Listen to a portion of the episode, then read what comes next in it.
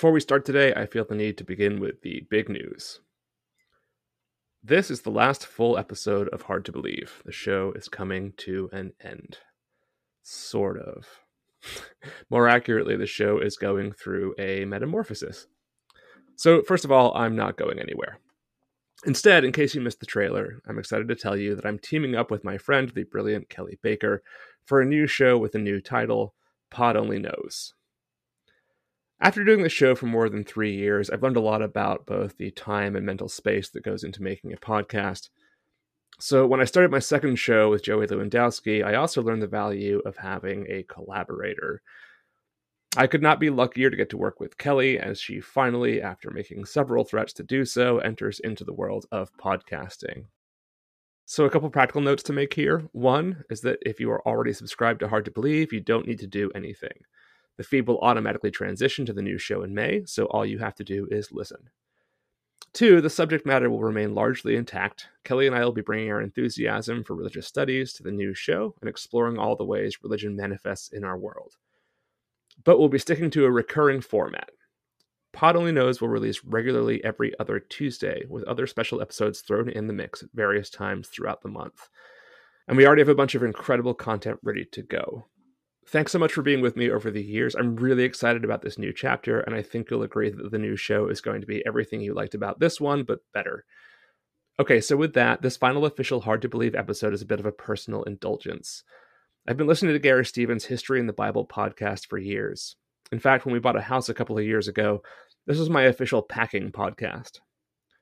Garry's show is unique among history and especially religious history podcasts in that he comes in with no pretense of objectivity and looks at the subject through the lens of a secular humanist without an axe to grind.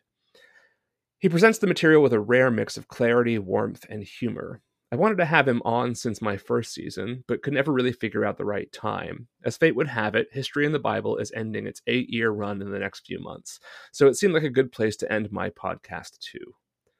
A quick content note late in the episode, we talk about Q, and if listeners don't know, this is not a reference to Q of QAnon fame, but rather the hypothetical sayings gospel that some scholars think was used as a source for the sayings found in Matthew and Luke, and then later lost to history as it merged with those two gospels.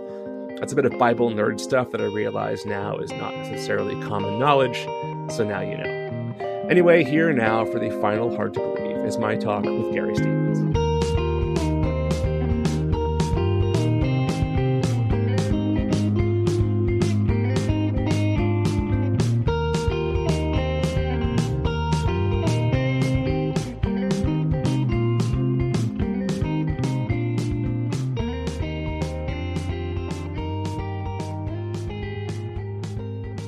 Garry, welcome.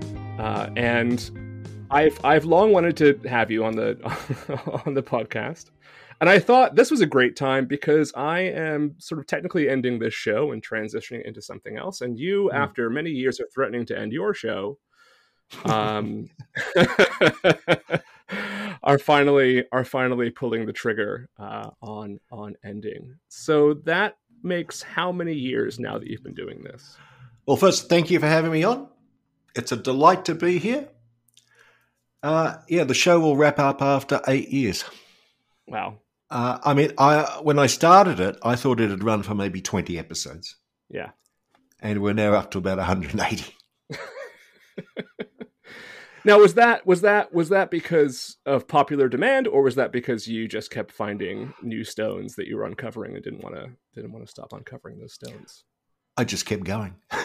Yeah. It's, um, you know, uh, I mean, I decided each episode would be about 30 minutes because I thought that's about a commute time. Yeah. And it's as long as I'm prepared to edit. and, okay. Because as you know, the longer the show, the more tedious it becomes to edit, uh, particularly mm-hmm. in, in, like interviews like this. I don't envy you editing live stuff. Even editing my own scripted stuff is tedious enough. Yeah. And I just I just started at the beginning, at Genesis, and there was no there was no plan really. I just thought I'll start here and keep going. So it just it just turned into what it is. You don't you're not a you're not a biblical scholar. You're not someone nope. with necessarily a background in religious studies. Nope. Um, so what what what did you do or do you do? What is your what is your field and and why did you do this? Yes, I'd like to emphasize I'm not a biblical scholar. I'm not even a biblical student. Yep. I call myself a buff. Now, I call myself I call myself that specifically because that gives me a lot of leeway. I don't have to be objective, and I say I'm not objective. I don't have to give everyone equal time when there's disputes, and I can follow my own interests because I'm a buff. My original background is I first studied architecture. Of all things, I moved. Uh, I moved into computer aided design at a time when at a, at a time when computers lived in rooms the size of Belgium. Yeah. Yep. So this is this is the very beginning of computer aided design, and my aptitudes fell much in more with that. I would have been a terrible architect. Absolutely rotten. So I fell into that. But after a few years, my interest turned to the social sciences. hmm So I did a master's in the philosophy of science, and I found that absolutely fascinating. And I then turned that interest into looking at computer aided design. Because in those days, the sole selling point of computer aided design is you can fire your staff because you'll get a three to one extra work ratio if you install these enormous computers. That was the Mm. sole rationale. Not you'll do things Mhm. better. Not this is the Mhm. future. It was just that. And it was obvious to me, well, hang on a minute. If they're right and you're going to be firing all these people, won't that have a little bit of an effect on the profession? So I became interested in sociology professions, um, ended up doing a degree in that. Uh, actually, that's my greatest academic achievement. I discovered 30 years after the fact that I'd actually founded an entire new mini school of thought Oh, on wow. the study of the architecture profession. And I didn't know it. But I was, I, I, turned, I was the revered founder. Uh, seriously, revered founder. So you don't get royalty checks for that or anything? That you don't get a uh, Oh yeah, I, I- I got, uh, I got, I got a book out. I got a book out of the PhD. okay, okay, and, okay. and of course, an academic book gives you the royalties. Right. Maybe you can afford a um, an ice cream every ten years. That's about it. Yeah, yeah, Mhm. Yeah. But a whole bunch of people were cottoning onto it, and I had absolutely no idea because I'd left the university by that time, the whole academic system. And it was just when one one guy said, "You know, we're we're collecting a bunch of essays about your work." I said, "My work? What?" And yeah, so just snowball from there. So that's my great academic achievement. Anyway, I left the university, moved into IT because there was no place for me in the university. I mean, one of the conclusions I came to was that architecture should not be taught at universities. So you're not going to get a job at a university with that attitude, That's true. right? yeah, okay. Telling your bosses, I should not be here. Yeah, not a great selling point. No, Not a great selling not a point. great pitch. yeah. So I moved into IT and I spent my life as an IT contractor. And after many years of, of that, well, I thought hmm, I'd like something to do between contracts because the time can vary enormously from weeks to months. And that's why, that's how the podcast was born. Okay. Now, I had been interested in biblical studies since I was a kid. I've always approached it from a secular humanist point of view Sure. and I'd done as much reading as I could do without access to any uh, academic information. So, well before I got into the podcast, I knew about the documentary hypothesis, for example, Mhm. and all sorts of things like that. And I thought, well, hang on a minute. Hmm. I want I want a time filler. The podcast sounded a good idea. Technically, they're not hard to do. It's not like make it's not like making videos or learning the piano. True. And I have the skills from my academic background to do the research and penetrate just far enough into the academic research that I can understand it and maybe distinguish, um, you know, complete garbage from what is reasonable and to get a feel for things. So it all happened purely by accident. Well, that's very interesting. I um uh, one of the things that I loved about your podcast early on was the way that you explicitly identified yourself as not objective uh quite proudly in, in intros to the podcasts this is one of those i mean approaching studying and talking about the bible and dissecting it and presenting um, a, a history of and around it it's i don't know that it's possible to be objective right about the bible because even if you if you if you are quote unquote you know objective then then you're probably coming at it from a apologist angle or something. So you know i i, I i'm not sure that that's even possible and i think uh, sort of starting from the perspective of i'm just this is just my take on the on the research i think is a really sort of helpful uh, especially for a lot of people who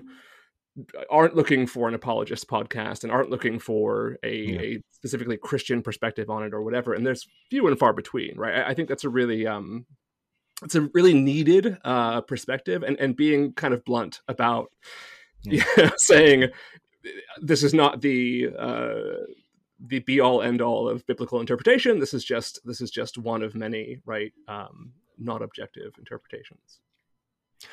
Well, I'm glad that certainly came through. Uh, and my studies in sociology pretty much convinced me that, and I quote, reality is socially constructed. The concept of objectivity is meaningless, absolutely meaningless in the social sciences, I believe. Maybe you can get away with it in physics and chemistry. And there's a lot of social scientists who study science who say, nah, even then, no, no, no, no, no objectivity. Um, well, we certainly made a made an art of that in this country um, in recent in recent years. Ah, uh, that's true. You've constructed a whole bunch of different realities, haven't you?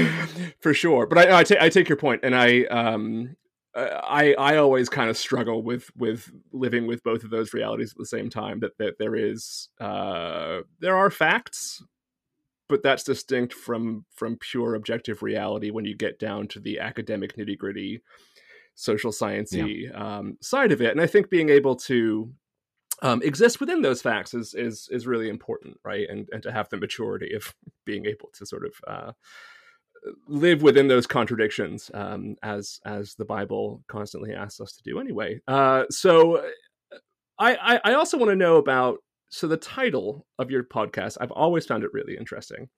Um, I know very well that naming a podcast is far more work than people think it is. Uh,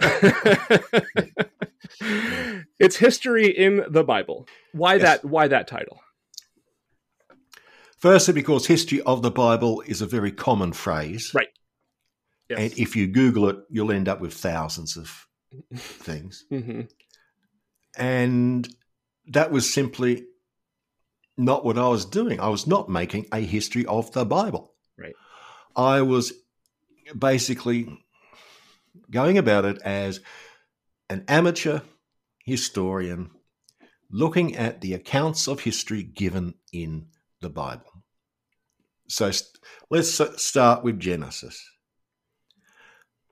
Uh, Abraham and co. What do we actually know of Abraham and his tribe, and could these events have actually happened? All that sort of stuff. So I'm, although, as it turned out, the history of the Bible did turn out to be a major theme running through the show. Mm-hmm. That's not what the show's about. I'm interested in what actually happened in history, how it's depicted in the Bible, uh, and changing views. A show called History of the Bible would be literally that. Yeah. So I would have thought the whole point of such a podcast would be to show how the Bible came together mm-hmm. without looking at without a critical look at what's going on inside the Bible. You're simply doing what literary analysis, critical analysis of how the books are assembled, etc. But you're not, by definition, definition, you're not looking at did these events actually happen? How do they relate to the history? Mm-hmm. So it's much broader than that. Um, one of the I I, I love podcasts where I, I mean I, I love experts. I love people who know their field inside and out, and I love people who are able to, you know, articulate those things. Like I love Dan Carlin and and you know all that sort of stuff. But I, yeah. I tend to really gravitate towards podcasts when people are learning alongside the listener. There's something about that kind of um, inclusivity almost right it's it's almost like you're it's almost a, a, a group effort that you just kind of feel like you're part of the journey um, so i think what's what's been really great about yours is is is that that it's very clear that you've been learning over the last several years uh, as well as as well as informing well that's interesting because yes that's exactly what i've been doing I've been learning as I go. I didn't know that that aspect came through. I'm glad it does, I must admit. I'm very glad that it does. I mean, I found in my academic career, the best way to learn something is to try and explain it to someone. Yeah. and I've often true. It's a good point. yeah. Yeah. Because it's only when you come to that point that you go, oh, mm, yeah. Mm. And I often found in all sorts of various topics during the show I'd read some experts, oh, yeah, that's a great explanation of this, and it all makes perfect sense. And then I come to write the script and I think, wait a minute, this is full of holes and it doesn't make sense. I can't turn that into, into an explanation because it just doesn't make sense. Mm-hmm. So sometimes I had to, what I call vagify things. Yeah. Yeah. De dogmatize them or, or simply omit them because even though I'm thinking, yeah, this guy thinks he's know he knows what he's talking about, but there's there's something wrong here. It's just not it's just not right. So in that sense, I was certainly learning. But I'm I'm glad that came through. Actually, how did I do that? I have no, well, I have no idea I did that. Well, I think it's just a natural. I mean, when you when you are doing a podcast where it's very clear that I mean, you make it explicit that you're not an expert and that you are a buff and that you are, you know, doing the research as you're going. I, I think that the participatory part of it just kind of naturally comes in, right? And I mean, also, I mean, with a you know, you have a you have a experience teaching, and I think that you know probably probably helps uh, the, the, the case a little bit. But um, yeah, I you know I I think that that podcasts can often be uh, like like lectures or books on tape, um, and and they work best when they are uh, when when you are feel like the listener is coming along, you know, for the journey with you. So yeah, it's yeah. been it's been very cool. Yeah. Well, you have experience teaching, don't you? I do. I uh, I am I am I am also a teacher, and I, that's why I laughed when you said, um, you know, the best way to learn something is to try to explain it. mm. I think as a teacher, I, I, I don't think I ever thought of it quite that way, but I think as a teacher and a parent, I can relate. Uh, and I think that's a very uh, that's a very insightful observation. Um, yeah, certainly. I've I've uh, when I realize I can't really explain something, I go back and try and learn it better. Um, so let, us talk about some of the things that, as you went through over the years, um, you know, we all come into these kinds of fields of research assuming that we're going to have uh, some of our preconceived notions confirmed and or have other ones kind of shed more light on, but um, you know the things that you were not expecting to find that you that you maybe you don't think that someone who would go on a journey you know uh, like yours uh, would would would think of um, going in uh, what what are some of the big the big shocking moments for you or the big sort of game changing um, revelations that you had along along the way? Well first i'd like to say there was nothing which was shattering. I mean i'd been reading about this stuff for 40 years I so I had um, as good a background as a layperson could get, pretty much. So I didn't suddenly say, "Oh my God, I've lost my faith," or, right. I, or, or or I didn't know that there were two kingdoms in, in ancient Palestine. Oh, shock horror! Absolutely nothing like that. Yeah. In fact, all the research I did pretty much sort of, yeah, okay, that's fine, mm, confirmed, okay. So it's nothing like that. So everything was sort of um, really in the details a lot of things would be technical, I suppose. Or well, one revelation was, geez, those professors they hate each other's guts. That was a shock. in in modern biblical studies, because there was a revolution in Old Testament studies basically in 1971 when a guy called William Foxwell Albright died. And he had dominated the archaeology and theory of biblical studies since the 1930s. He was an incredibly smart guy. He founded, he didn't just write articles, he founded whole journals. He was a master linguist. And on his death, the overall consensus of the scholarly community was that, for example, the book of Genesis is a reasonably accurate portrayal of uh, life in a certain point of the Bronze Age, and Abraham and his family seem to be, yes, typical Bronze Age people, and roughly the Bible in the first books tells a, a, a plausible and credible story. That all fell apart over the next uh, 20 years. And there were huge clashes between what I would call the traditionalists and, well, I can only call the modernists, who yeah. basically said, no, now everything that, that was the consensus in 1971 is turning out to be completely wrong.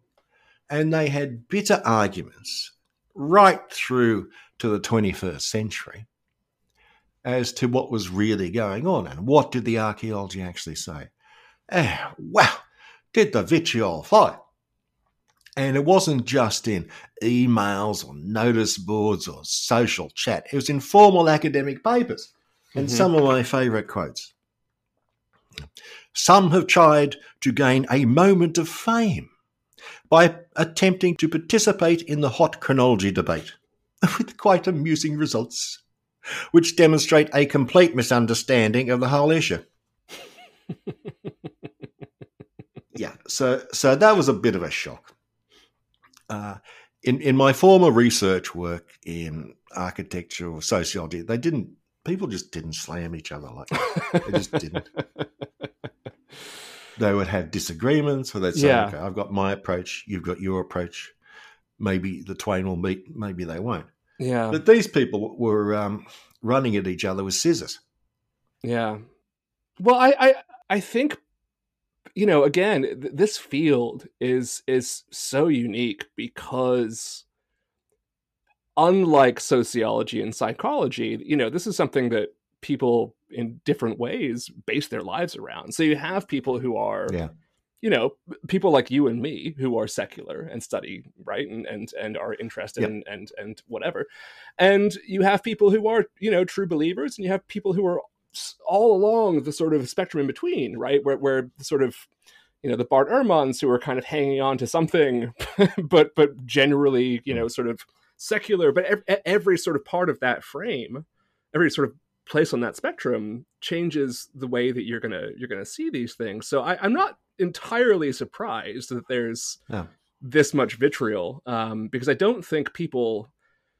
I mean, some I suppose some psychologists care about the field, the, you know, the specific version of psychology they use or whatever, but but not I don't think in the same kind of in the same sort of you know sort of fundamental sort of um, personal way that that religion yeah is you know yeah yeah, I was just going to say, actually, I was thinking maybe the only closest thing would be psychology, where you have like Jungians versus Freudians That's versus behaviorists. Thinking. Right, yeah, exactly. But yeah. it's not really wrapped up in your personality. Right. And in biblical studies, there's a huge extra dimension of politics. Yeah. Because a lot of traditionalists said that the modernists, with these new archaeological discoveries, were denying the right of the state of Israel to exist, mm. mm-hmm. which was certainly incorrect. But that arose many times, and actually, you'll still find it today. Yeah. Uh, if you look at, um, yeah, if you look at modern newspaper articles uh, of whatever the latest find is in in Palestine or the Middle East, it'll always be portrayed as, oh, look, we found the skull of David. Mm. There's Jesus' foreskin. Proof that Jesus existed. All that sort of stuff. Yeah, yeah, yeah it's tied up with and and all and all of course the discoveries are always so trivial. We found a rock with the name David on it. Therefore, the Book of Kings is completely accurate. Right. And you go, no, no. So many people are desperate to find uh, some sort of evidence. Yeah, so there's this whole political thing, and as you say, it's wrapped it's wrapped up in people's lives. Yeah, which which which complicates things enormously.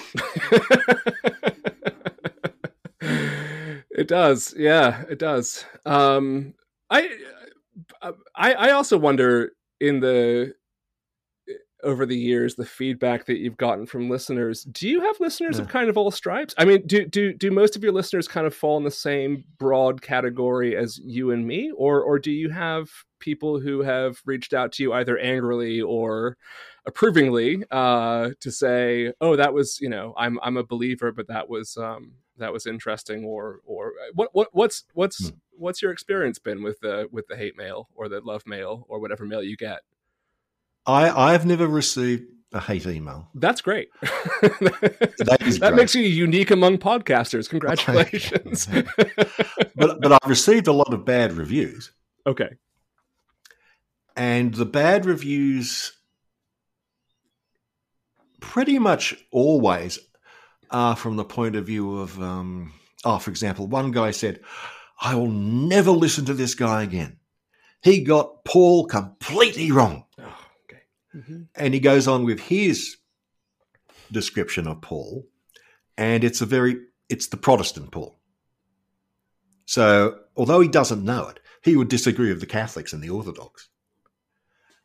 Uh, so there's a few of those. There have been uh, a small number of people who are um, fundagelicals, shall, shall we say? Sure. And they just, nah, if they could give it zero stars, they would. um, and and condemn me to whatever. Yeah. Uh, on the other hand, I get letters. Uh, sorry. Well, actually, apart from reviews, well, in reviews and in emails, I do get a moderate number from self-confessed Christians mm-hmm. who say, um, uh, typically, uh, one thing I like about your podcast is that you are not assaulting Christianity. You are not ramming something down my throat. You're not criticizing it. You're just saying these things and you're leaving it up to uh, Christians to make up their own minds and to think about it. And that is why I recommend the podcast to my Christian friends. Mm. And, that, and that's a very nice thing to do, to say. Yeah, yeah I, I imagine that the with a topic like like this, the battle for good reviews is even tougher because you do, you do have a whole bunch of people who are incentivized to um, give you you know what, one or zero whatever it is right uh, uh, stars. And so that's that's got to be another kind of added dimension of the of the challenge to to doing something like this successfully I would think. Yeah it is. I, I yeah. suppose all I can do is try to be respectful to both Judaism and Christianity. Only I haven't got many I can't think of many other reviews or emails from Jews.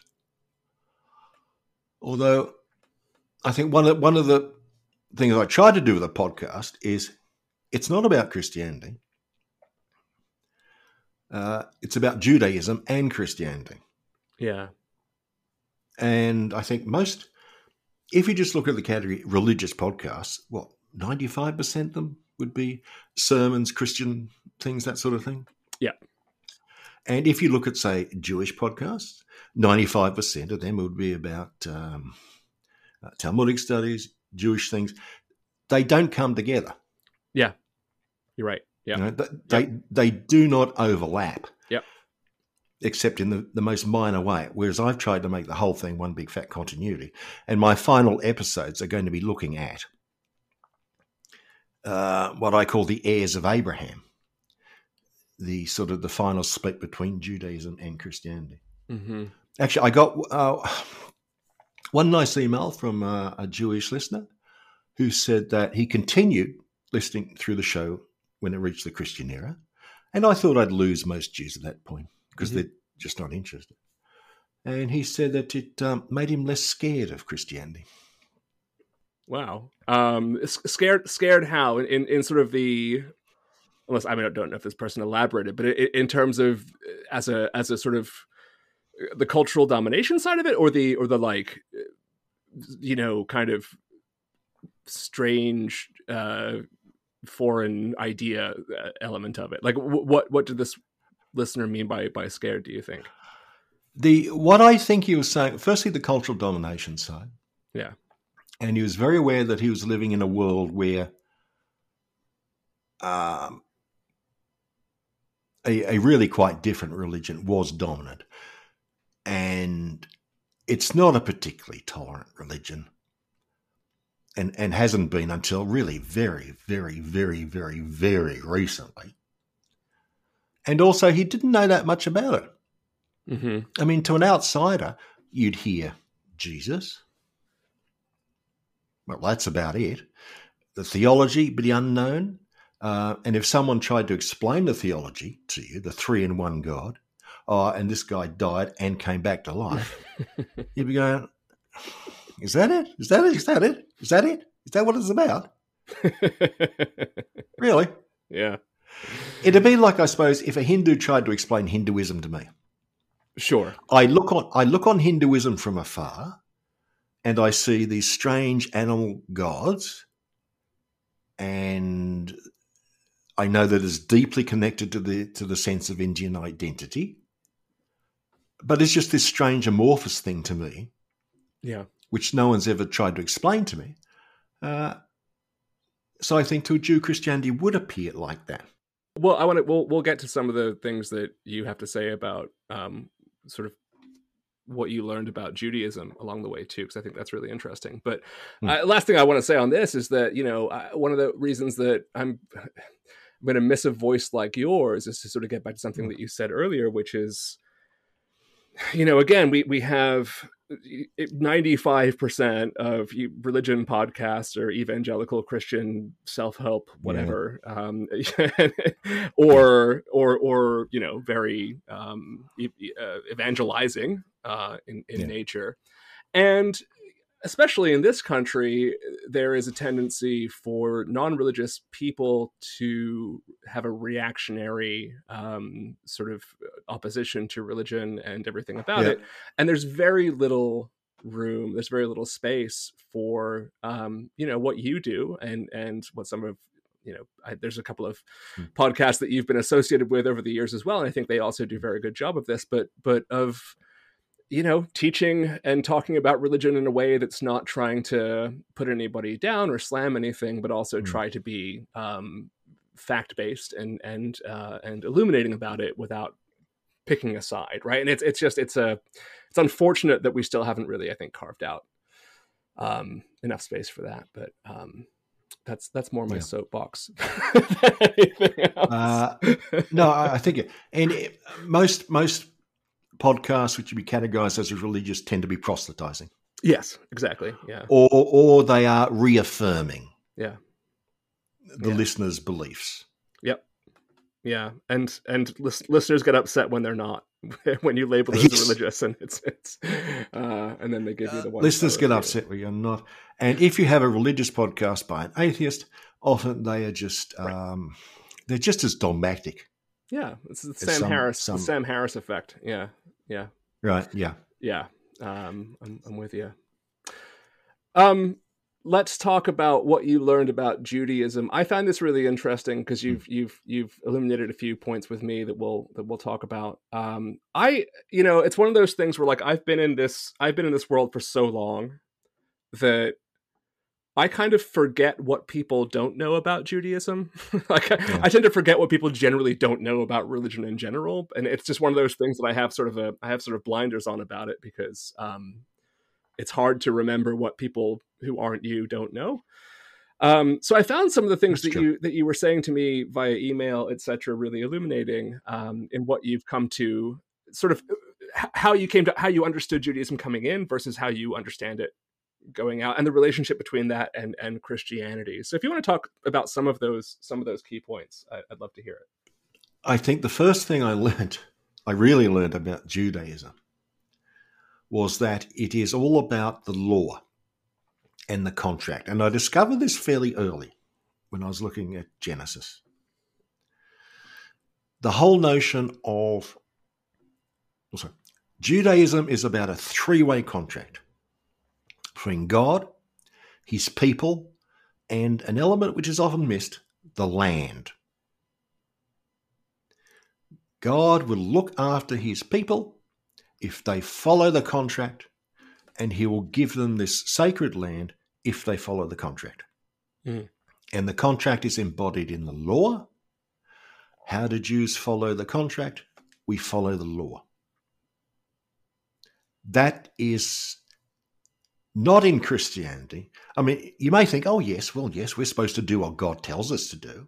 Yeah. But no, it's actually completely different. Yeah. In, in Judaism, it is min- the contract is really minutely laid out after the Bible in, in a work called the Mishnah, which was compiled around about the year 200. And, and I actually have a copy of the Mishnah. I bought one. It's it's it's a brick of a book. oh yeah. Absolute brick of a book. And then I was surprised to learn even Jewish scholars would not have a copy of the Mishnah because the Mishnah is never ever studied by itself. It is studied as its embodiment in the Talmuds. Right. So it's about like saying, Have you read Great Expectations? Huh? No, of course not.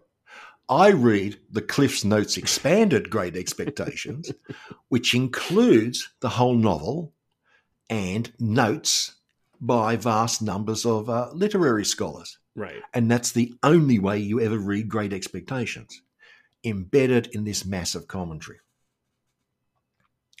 So I didn't know that, and the whole concept of the law. So Yeah. that's a fundamental difference to Christianity. And this leads on to the notion of Talmudic uh, Judaism, which starts off with the Mishnah.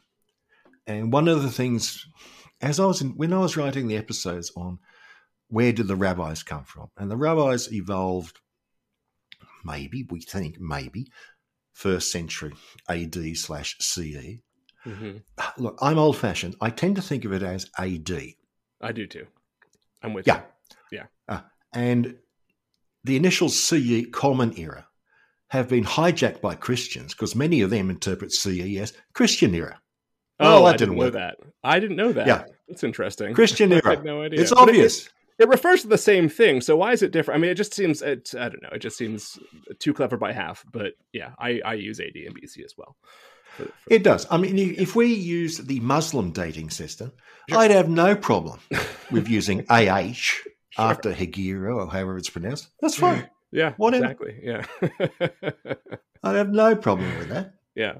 even though I'm not Muslim. So I'm not sure what the thing is. Um, yeah. So what what I discovered about rabbinic Judaism is that firstly, it is radically different from Second Temple Judaism. hmm I doubt that one in a thousand modern Jews would have any idea how radically different modern Juda- rabbinic Judaism from is from the Judaism that existed around about the time of Jesus, going backwards about three centuries. Uh, Second Temple Judaism, as we call it, after the after the Jews returned from Babylon. Now, that was an amazingly fertile period, bubbling with sects and weird ideas and apocalyptic thoughts. hmm Nothing could be further from rabbinic Judaism than that. So, Yeah. most Jews would not know about the Second Temple period. Right. Uh, I mean, the impression that, that, that the religion gives is that the rabbis will have been with us since Moses. Right. Yep. And Yep. it's always been like this. Yep. And of course, Christians wouldn't know anything about Second Temple Judaism. Yeah. No. Yeah. Uh, I mean, as far as I know, until we discovered the Dead Sea Scrolls in the late 1940s, it was believed that the apocalyptic element in Christianity was unique. The Christians had invented that. Suddenly we get the Dead Sea Scrolls and everyone goes, What? Mm. What? You mean Mhm. these ideas are floating around all over the place? Mhm. Hey, yeah, yeah, yeah.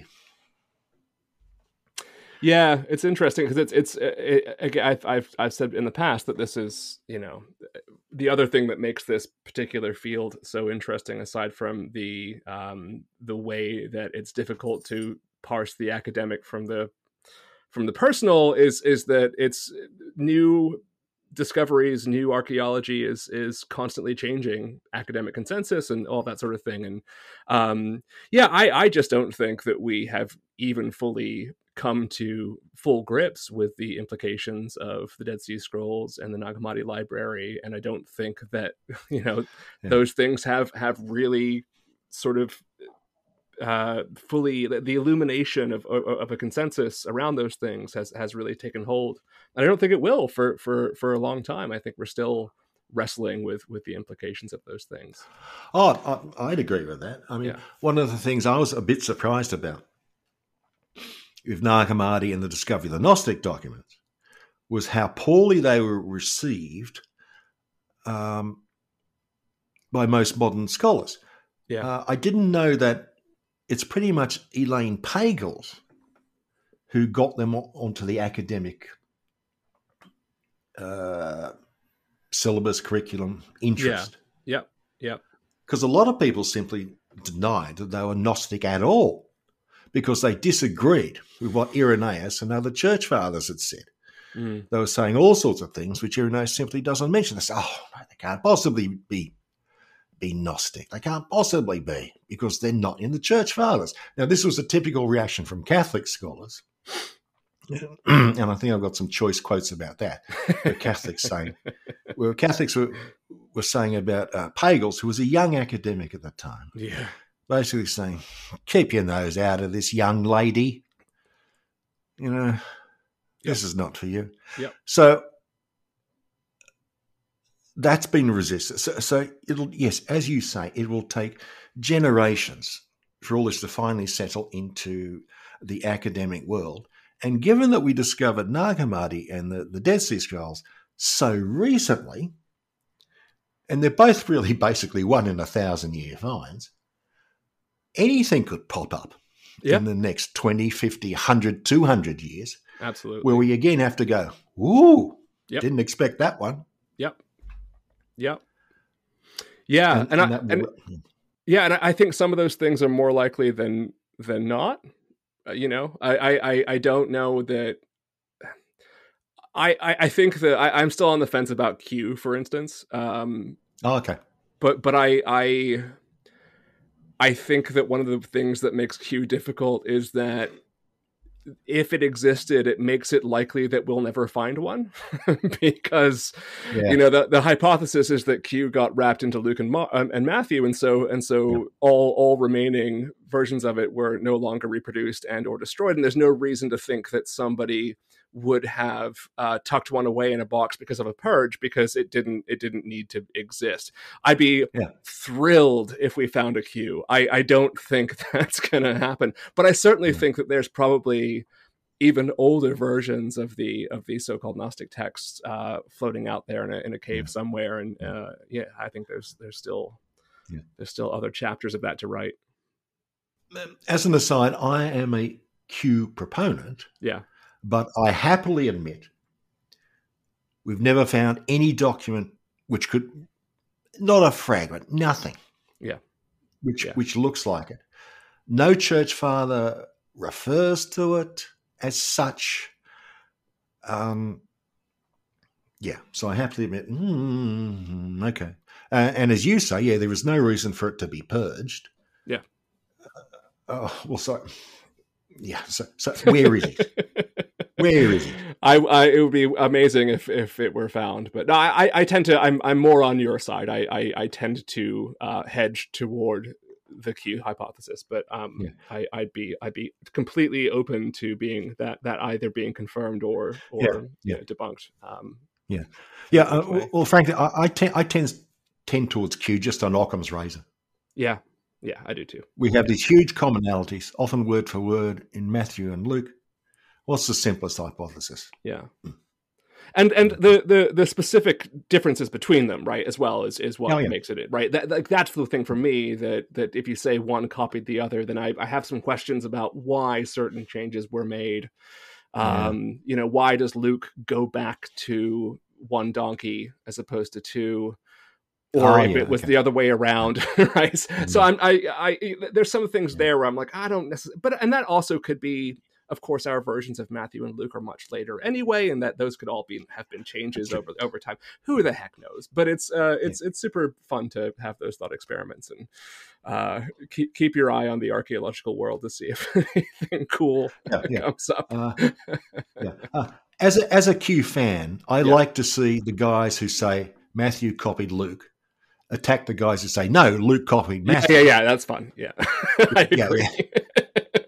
And they get into their exciting arguments. and I think it's a fun argument because I like to see what those are, what those arguments are, and and and how much how much you know weight they uh they, they carry. But um yeah, that's that's my idea of a good time, which is why I'm so Yeah, fun, yeah. fun at parties.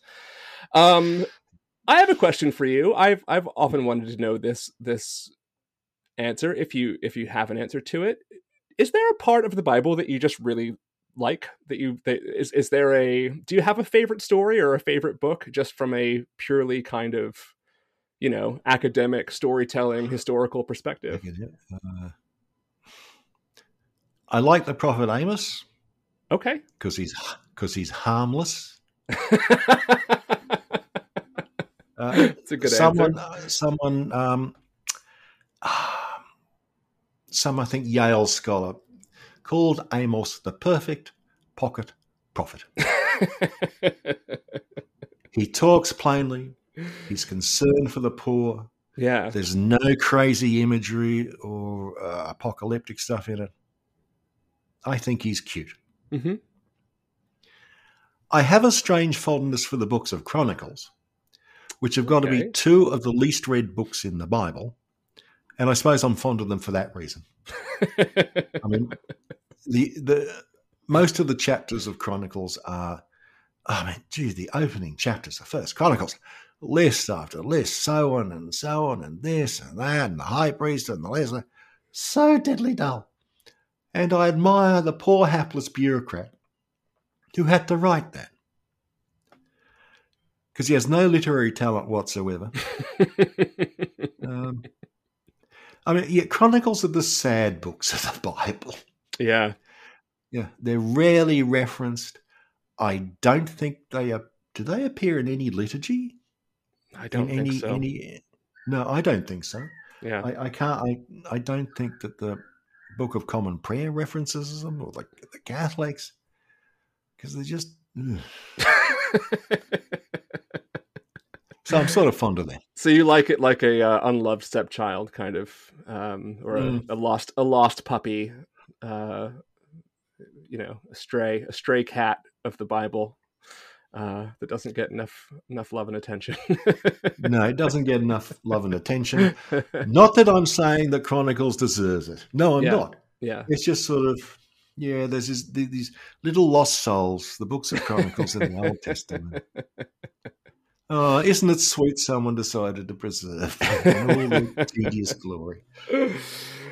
uh well those are, that'd be it. those are good answers um okay i'm gonna i'm gonna we're gonna i'm gonna wrap up with you so that you know you can get on with Sure. get on with your day in your life um so quickly before we do that um just i i, I just want to i just want to say thank you for so many years of uh, so much great content. And if people have not found your podcast yet well the fact that you're going away doesn't matter to them because they have years of uh, episodes to catch up on. So um yeah thanks for sharing that work with with with the world. And it's been uh it's been a real real delight uh following along this journey with you over the years. Well, I'd like to thank you for your appreciation, and I'm glad you enjoyed it. What more can I say? Thank you so much.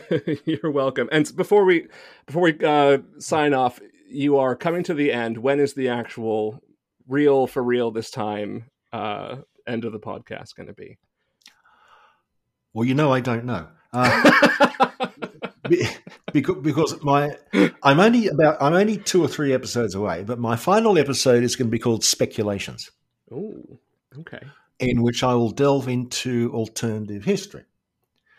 But I recently discovered uh, an entire recently published book on the theory of alternative history, or Uchronia, as it calls it. hmm Now, it happens to be a French book translated into English, and I'm very familiar with French intellectual works. And oh boy, does it go on and on on.